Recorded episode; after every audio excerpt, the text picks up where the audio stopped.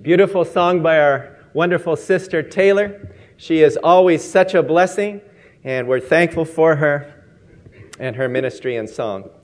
We oftentimes, I think, take it for granted the musical talent we have in this church, especially when you think of Randy and you think of Taylor and you think of all the choirs the young the youth choir and the kids choir and the adult choir. This is not something we should take lightly. We're a small church, but God has raised up much in musical talent to praise his name. And we're thankful for each and every one of them. Shall we just open in a word of prayer? Father, we're so thankful for Taylor. We're thankful for all the music ministry. We thank you for this song. We thank you that we have been cleansed by the blood of Jesus Christ. We have been made clean and holy in your sight. And yet, Lord, we walk in this sinful world. And when our Savior washed the feet of his disciples, he reminded them they were all clean except their feet need to be washed. And so too our feet go out into this world, Lord, and we get defiled. We, we have to come to you and you cleanse us and, and wash us and help us, Lord, in our walk, to walk close with you, separated from this world and set apart for you. We just commit this time now and pray that the Holy Spirit will guide us and hide me behind the cross. And we pray that you will be glorified. In Jesus' name we pray. Amen. Amen. There's a story told that is a rather sad story, a sobering story of a man who started off so well but got so off track. Lou Nichols, missionary and author, tells the story of a young man named Jim. Jim, along with his family, attended a Jack Wyrtzen evangelistic rally near where he lived. And Jim and his entire family came forward and accepted Christ as their Savior. Jim had five teenagers and had a great desire to grow spiritually. Since he was a new believer, he asked if he could come and bring his teens to the Bible club that this gentleman, Lou, was, was leading each week. He came and began to grow spiritually, and after a period of time became the club leader. He had a great burden for teens and did a terrific job. After a couple of years, he told me that he was going to have to give up the club. Soon I had, soon I learned that he had left his family to live with another woman. He was a diabetic and had to have one leg amputated, and soon the other one. Each time I visited him in the hospital, I talked to him about his sin and urged him to separate from this sinful way of living with this woman. To continue living like this is dangerous, and soon I read his name in the death notice in the local newspaper.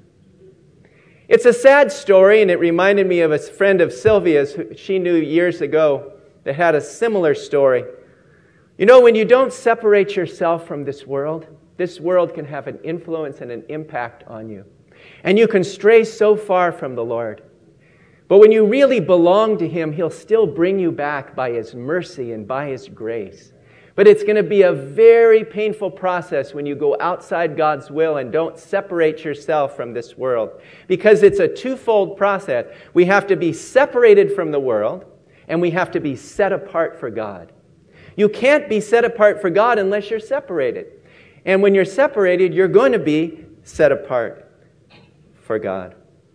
The title of our message today, and I told Adel he stole my message last week, but he really didn't because there's a lot in this and he's covered only one aspect of this king's life. We're going to study about King Jehoshaphat today.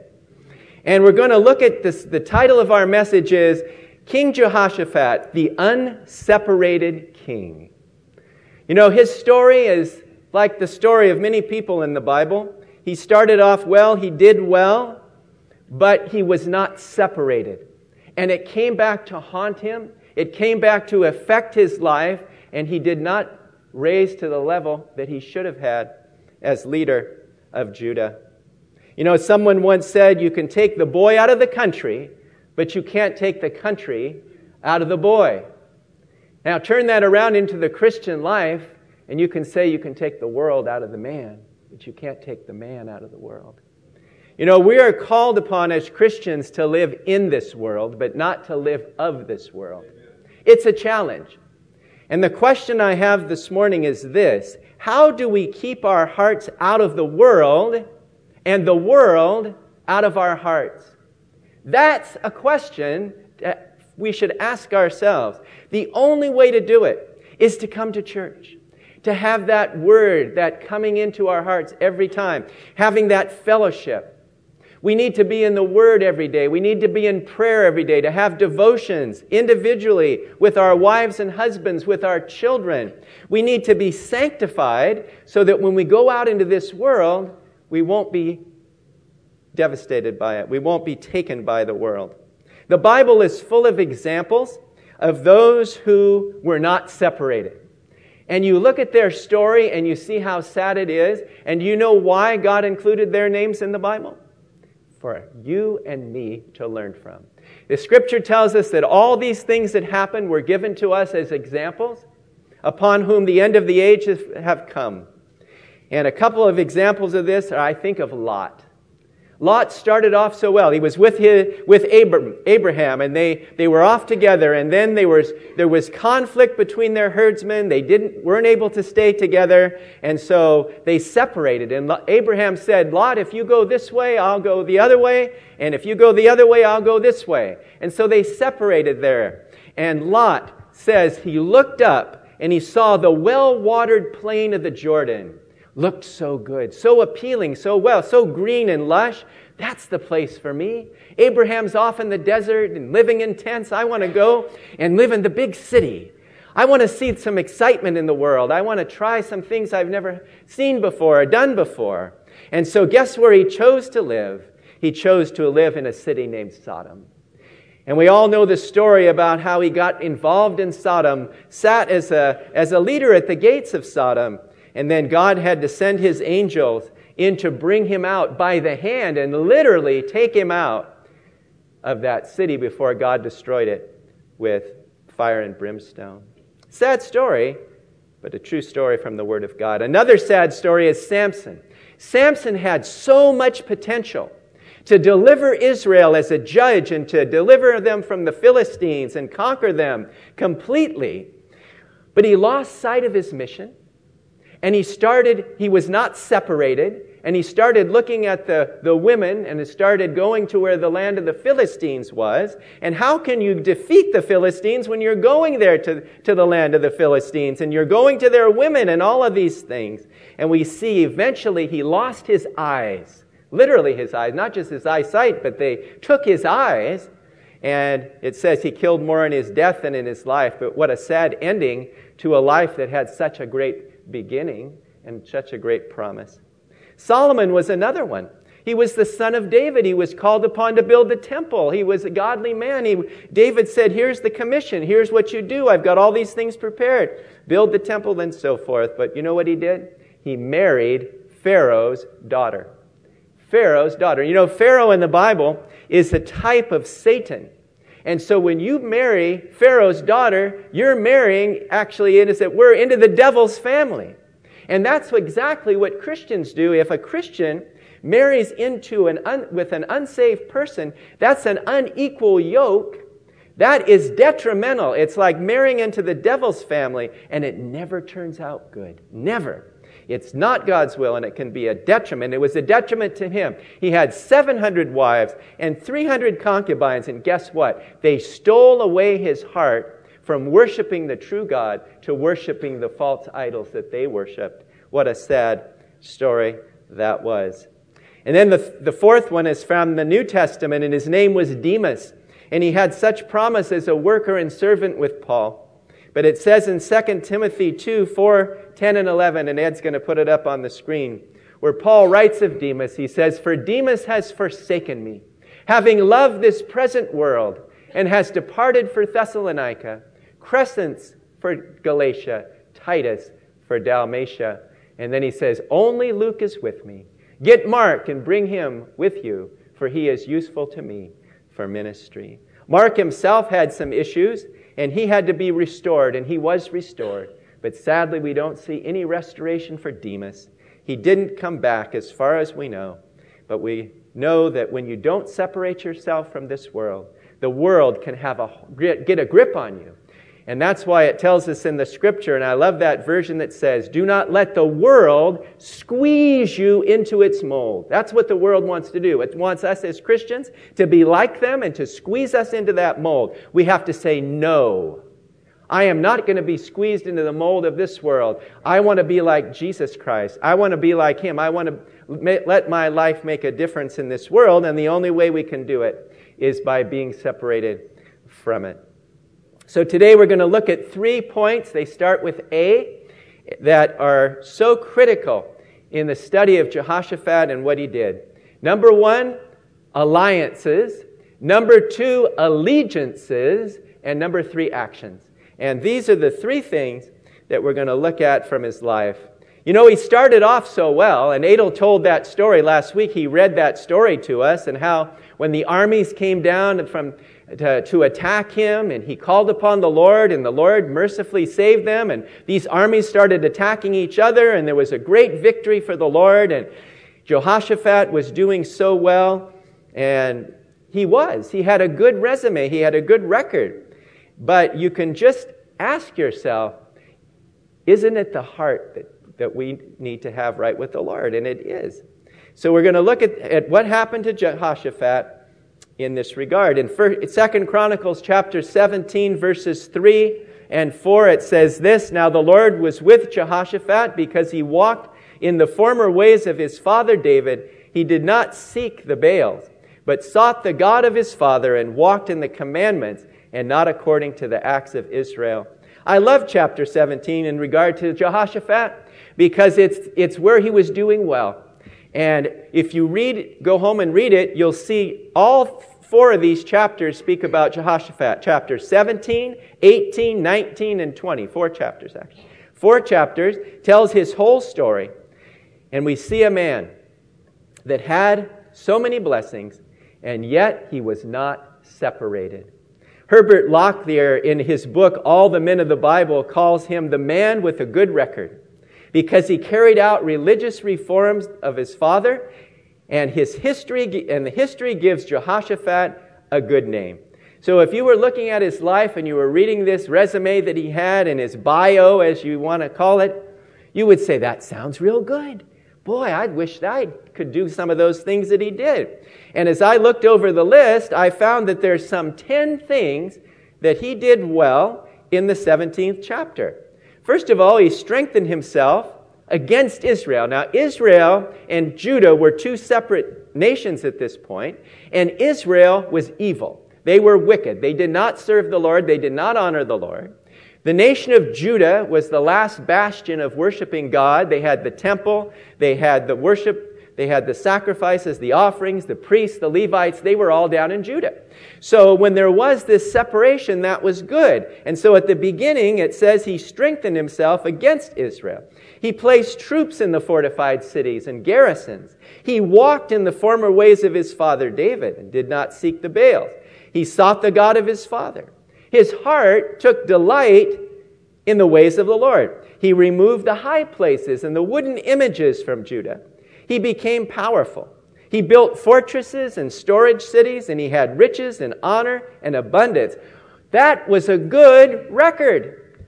That was a good resume. If you wanted to have a resume and you say, I want to hire somebody, I'd want to hire him. He had a great resume, right? If you want to choose a king, boy, that sounds great.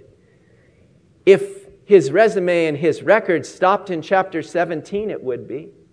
But unfortunately, going into chapter 18, we see a different story. We see the seeds of his downfall coming in chapter 18. Notice in chapter 18 and verse 1 what it says. It says, Jehoshaphat had riches and honor in abundance, and get this, and by marriage he allied himself with Ahab. Was Ahab a good king? A godly king? Was he having. No, he was perhaps the most wicked, evil king that there ever was, and we all know who his wife was, Jezebel. So the two of them made a terrible duo. They, they lived ungodly, unholy lives. And here, Jehoshaphat should have known better, right? he married into that family. Well, by marriage, actually, it was his son who married Ahab's daughter. Oh boy. Talk about that. So Ahab probably always wished he'd come down, and he probably invited him quite a few times, and he hadn't taken up the invitation. But now he's taken up the invitation, and he's coming down to visit Ahab. And so Ahab invited him to a party, invited him to a homecoming, to a family reunion, and they all gathered together. Boy, not good. Not good. If you're going to marry into a family, you want to marry into a good family. You want to have godly people around you. You want to be separated from the world. And so he's going right down into that world that he shouldn't be. He's going to the wrong place at the wrong time and he's going to do the wrong thing. And that's what can happen to us as Christians if we let ourselves slip. We're not staying close to the Lord. We're not staying close to Him in prayer and in His Word. We're not coming to the meetings. The devil can easily distract us, get us off track, and make the, the world look so alluring to us, just like He made the world alluring to, to, to Lot. The same thing can happen to us as well. And so we see a sad choice, a sad decision that he made to go down, and it had terrible results. The Bible is very, very clear on separation. It says in 2 Corinthians chapter 6 and verse 14 these words Do not be unequally yoked together with unbelievers. For what fellowship has righteousness with lawlessness? And what communion has light with darkness? He went down as the good king of Judah and mingled himself with Ahab and all the wicked influences down in Israel, and how sad it was. It's interesting to me that in verse 2 it says, After some years he went down to visit Ahab in Samaria. So for a few years, he concentrated on what he was supposed to be doing. He led the nation. He did well. But then after some years, he went down. Tempted. He was tempted. And when he was tempted, he went down. And so Ahab says to him, We've got the party ready. We've got sheep and oxen in abundance. We're going to have a great time. Basically, come down. Let's have a party. Let's have a family reunion but it doesn't work well that way. Ahab wined him and he dined him. And that's what the world will do to you, too. It'll give you all the things, the pleasures and things of this world, but it's going to take away your spiritual strength so that instead of being as strong as Samson was at the beginning, remember how strong he was? After he was taken, he lost, and they cut his hair, he lost all his strength because he lost the Lord's presence and he was devastated. And that's what can happen to us as well. Because when you start to be unseparated, the next step is to compromise. And then once you compromise, then that leads down the slippery slope of bad decisions, bad actions, and devastating results. May the Lord help us to be separated from this world and set apart for Him, because without that, it can be bad. So we see the first thing is his alliance. He had an alliance with Ahab. And notice how that alliance takes the form of it here. And it says, he says in verse uh, 3 Ahab, king of Israel, said to Jehoshaphat, king of Judah, Will you go with me against Ramoth Gilead? And he answered, I am as you are, and my people as your people, and we will be with you in the war. Stop Jehoshaphat, what are you saying? You're saying that you're like Ahab? Do you know what Ahab is all about? Do you know the wickedness that he did? Do you know that the murderous plot that Jezebel had one time where Ahab was, he wanted that vegetable garden, and so he, he tried to get it from the man who owned it, and he wouldn't give it up. And so they arranged to have some scoundrels come and make some false accusations against him that he blasphemed against the king, and they took him out and killed him. And then Ahab went and took that vegetable garden to be his own, and the prophet says, Did we not see you when you did that, Ahab? And he condemned him for it. And Ahab was wicked through and through. I don't know who was worse, Ahab or Jezebel. I guess Jezebel may be a little bit worse, but they were bad. And when they were in combination, terrible. And here a godly king, right? A good king of Judah is saying, I am as you are, and my people as your people. Yeah, we'll go up and fight with you. No, can't be. Yes, it can be because we know the sinful heart of man. And if we get our eyes off the Lord and get outside God's will and are not separated, we can do similar kinds of, of things that can get us into trouble. And that's why then Jehoshaphat, of course, he wants to justify himself a little bit here. He says, Can we pray about this? Can we find an, an, a prophet that can tell us whether we should go up and fight this battle at Ramoth Gilead? And so they bring in all the prophets, and all the prophets say, Go up and you're going you're going to destroy them, you're going to defeat them. And every one of the prophets said, Go up. Well, Jehoshaphat said he, he had some discernment, not much, but he had some discernment, because he says in verse 6 Is there not still a prophet of the Lord here that we may inquire of him? He knew down in his heart that this was not right. So the king of, uh, of Israel, uh, Ahab, says, Well, there is one prophet. His name is Micaiah and, of Imlah, and but I don't like him because he never prophesies good concerning me, always evil. Well, you know why Ahab he never prophesied good for you because you were evil and you were you were not doing the right thing. So of course when he proclaimed God's truth to you, you didn't want to hear it. So they said, "Bring him." So they brought him and at first and they came to him they says, "All the other prophets all the other prophets are saying this to go up and get the victory, and he's going to win and everything. Make your word like their words. And he says, Whatever the Lord speaks to me, I will speak. So then he goes, and I think it's very interesting that right away he goes, Go up, and the Lord is going to deliver it. Now, even Ahab, as wicked and sinful and away from God as he was, and he says, Micaiah, I told you always to speak to me in the name of the Lord.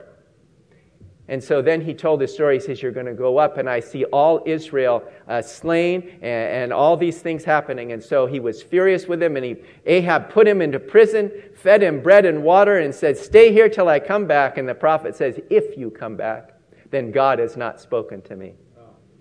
So you would think at that point, after hearing all of that and knowing all of that, Jehoshaphat would have said, You know, I got to get back home. I got to get back to Judah. I've got responsibilities, you know, the family, the kingdom. You know, I've told them I wouldn't be gone too long. You know, go ahead. You go ahead. I'm going back home. But he did not do it. He was blinded to it. He went ahead and went into battle with Ahab. That's the thing that amazes me so much. And then he was so naive to think that this was going to work out well for him when Ahab said, You wear your robes into the battle, and I'm going to dress in plain clothes. I'm going to wear a disguise into the battle. That should have tipped him off right there, right? You don't go into the battle like that. Because the king of Syria had told all his captains, fight with no one else but with the king of Israel. So who do they think the king of Israel is? The one in disguise or the one with the robes on, right? So Jehoshaphat is out there in the battle and all of them are converging on him, about to kill him. And he cries out to the Lord, help me.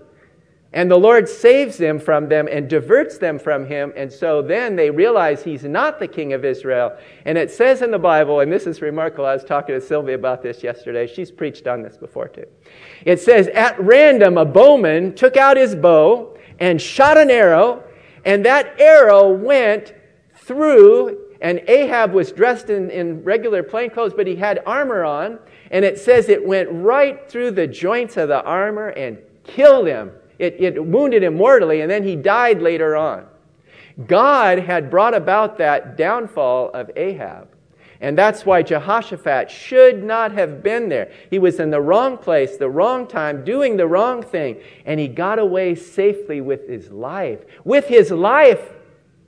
He just barely got back to Judah with his life, and you can imagine how relieved he must have been when he finally got back to Judah. But you know, he had made an, an alliance and he made an allegiance. He actually pledged his allegiance to Ahab and pledged his allegiance to those uh, forces of Israel, and it almost cost him his life. How sad a story is that? And wow, he made it back in one piece, but guess what? There was a prophet waiting for him when he got back. And that prophet's name was Jehu. And it's found in Second Chronicles chapter 19 and verse 2. And it says this And Jehu the son of Hanani, the seer, went out to meet him and said to King Jehoshaphat, Should you help the wicked and love those who hate the Lord? Therefore, the wrath of the Lord is upon you. It's amazing. He spelled it out for him. The prophet. So the Lord has been trying to get his attention, trying to get his attention all this time, and now the prophet comes to him and speaks to him in the name of the Lord. He said, You have hated those who love you've hated those who love you and love those who hated you. It's amazing. He said, Should you help the wicked and love those who hate the Lord? Yes, God hates it when Christians love those who hate him. He hates it when we love the world. Because he, it says in Scripture that he who loves the world is an enemy of God. It's so true. It's so clear in the Scripture. And when we're disloyal to the loyal and loyal to the disloyal, it's going to be a problem. And God had to rebuke him and had to speak to his heart. You know, a lot of times we, we read a story like this, we say, it can't happen to me. It won't happen to me.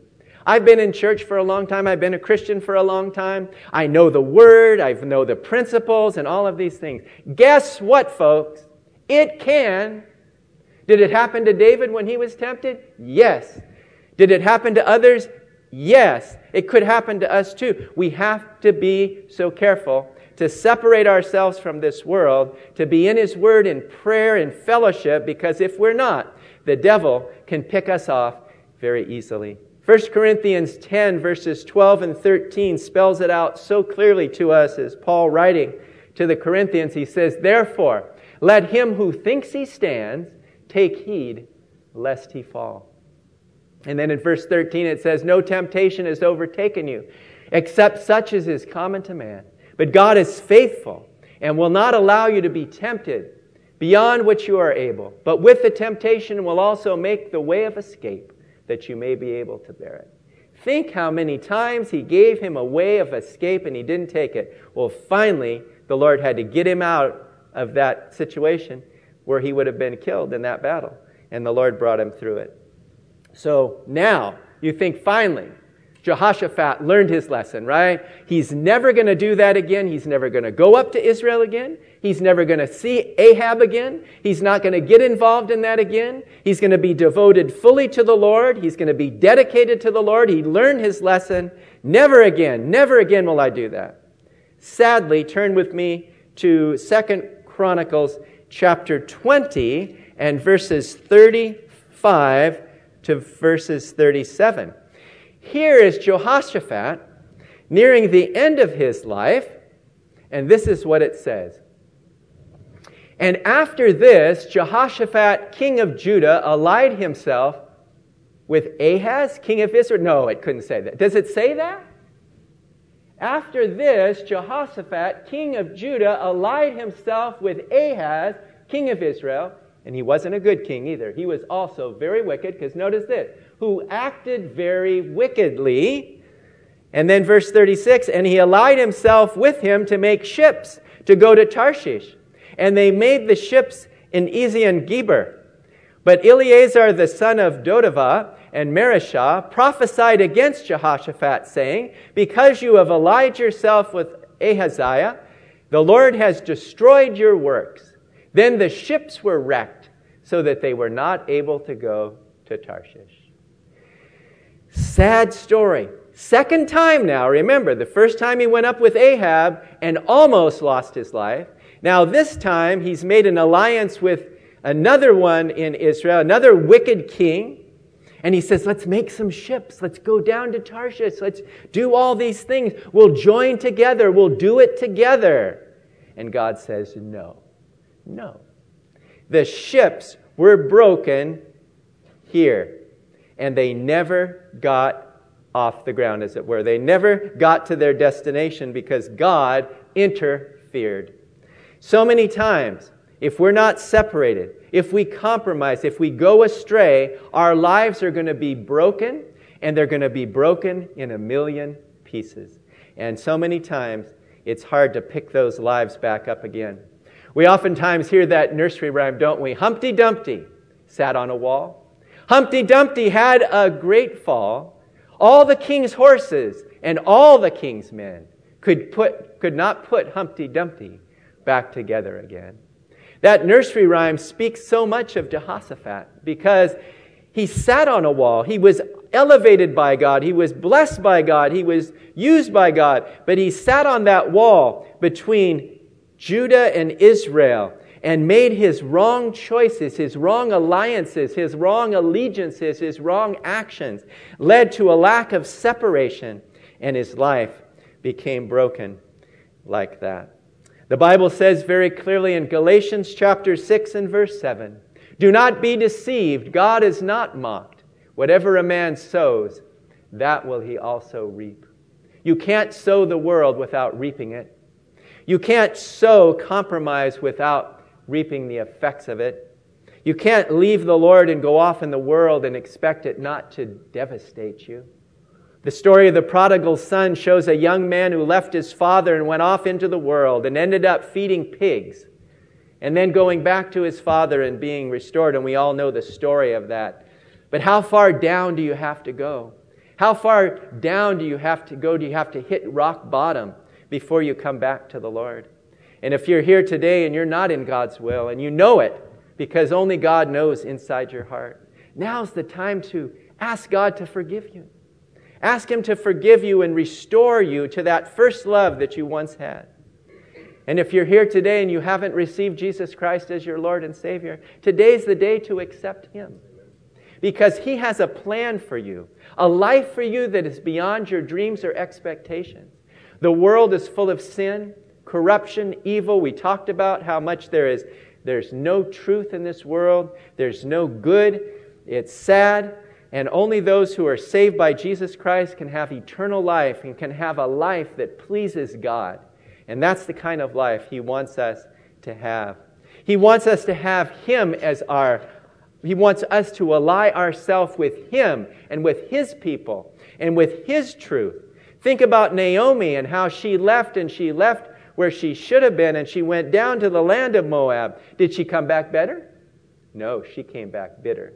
And that's what happens. You go outside God's will, you're not separated from the world, you go out better, you come back bitter. And that's the way it is when we're not separated. It's the key. Separation is the key to our spiritual health, to our spiritual welfare, to our good. The key to living a victorious and successful Christian life is separation. Yes, Jehoshaphat did many good things, but they were counterbalanced by this lack of separation. Not on one occasion only, but on two major occasions. We can't ally ourselves with wickedness. We can't ally ourselves with evil and sinfulness, even with carnal Christians. We can't do it. And so many people say, well, I made a commitment. I've got to follow through. I got to do it, right?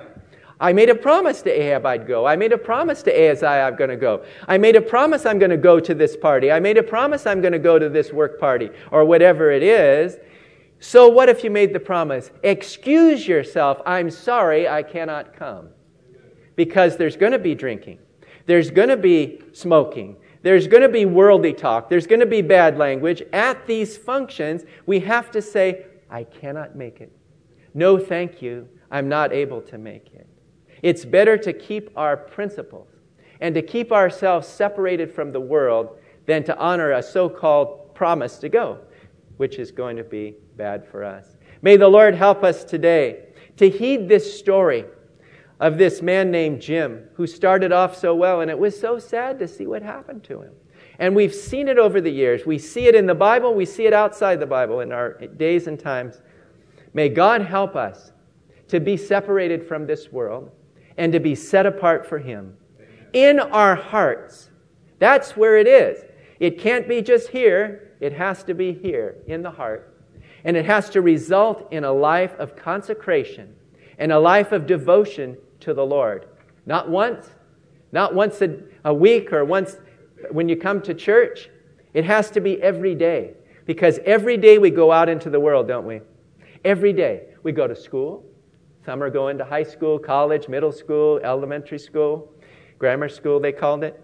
Some are going out into the workplace. Some own your own business, whatever it happens to be. Some go out to the, work, to the marketplace. We go out to the stores and get gas and do things out in the community. God wants us to be separated Christians every step of the way, not just at church. We can all be separated at church. You're separated right now, real good. But when you go outside that door, you have to make a choice to be separated then. Because then there's going to be friends out there. They're going to ask you to do things, to join them in things, and to come along. Don't do it. Don't do it. Because look what happened to King Jehoshaphat, the king who is unseparated. Shall we pray? Heavenly Father, we just praise you and thank you for the blood of Jesus Christ that has saved us from our sins, that has cleansed us. And Lord, we know that we live in a very dirty world, a very unclean world, a very sinful world, corrupt world. Help us to live as godly people in this world, to be separated from it, Lord. We know we have to live in it. We're not insulated. But, and we're not isolated, but we're going to be insulated. We're not of the world, but we want to be in the world because we have to be, Lord. Until you take us home to heaven, help us to have an influence on people. And the only way that we can have an influence and impact on others is to be separated, Lord. If we're like them, then they're going to say, What's the difference? They're no better than me. And so help us, Lord, to be separated and set apart. We ask this and thank you today in Jesus' precious name. Amen. Amen.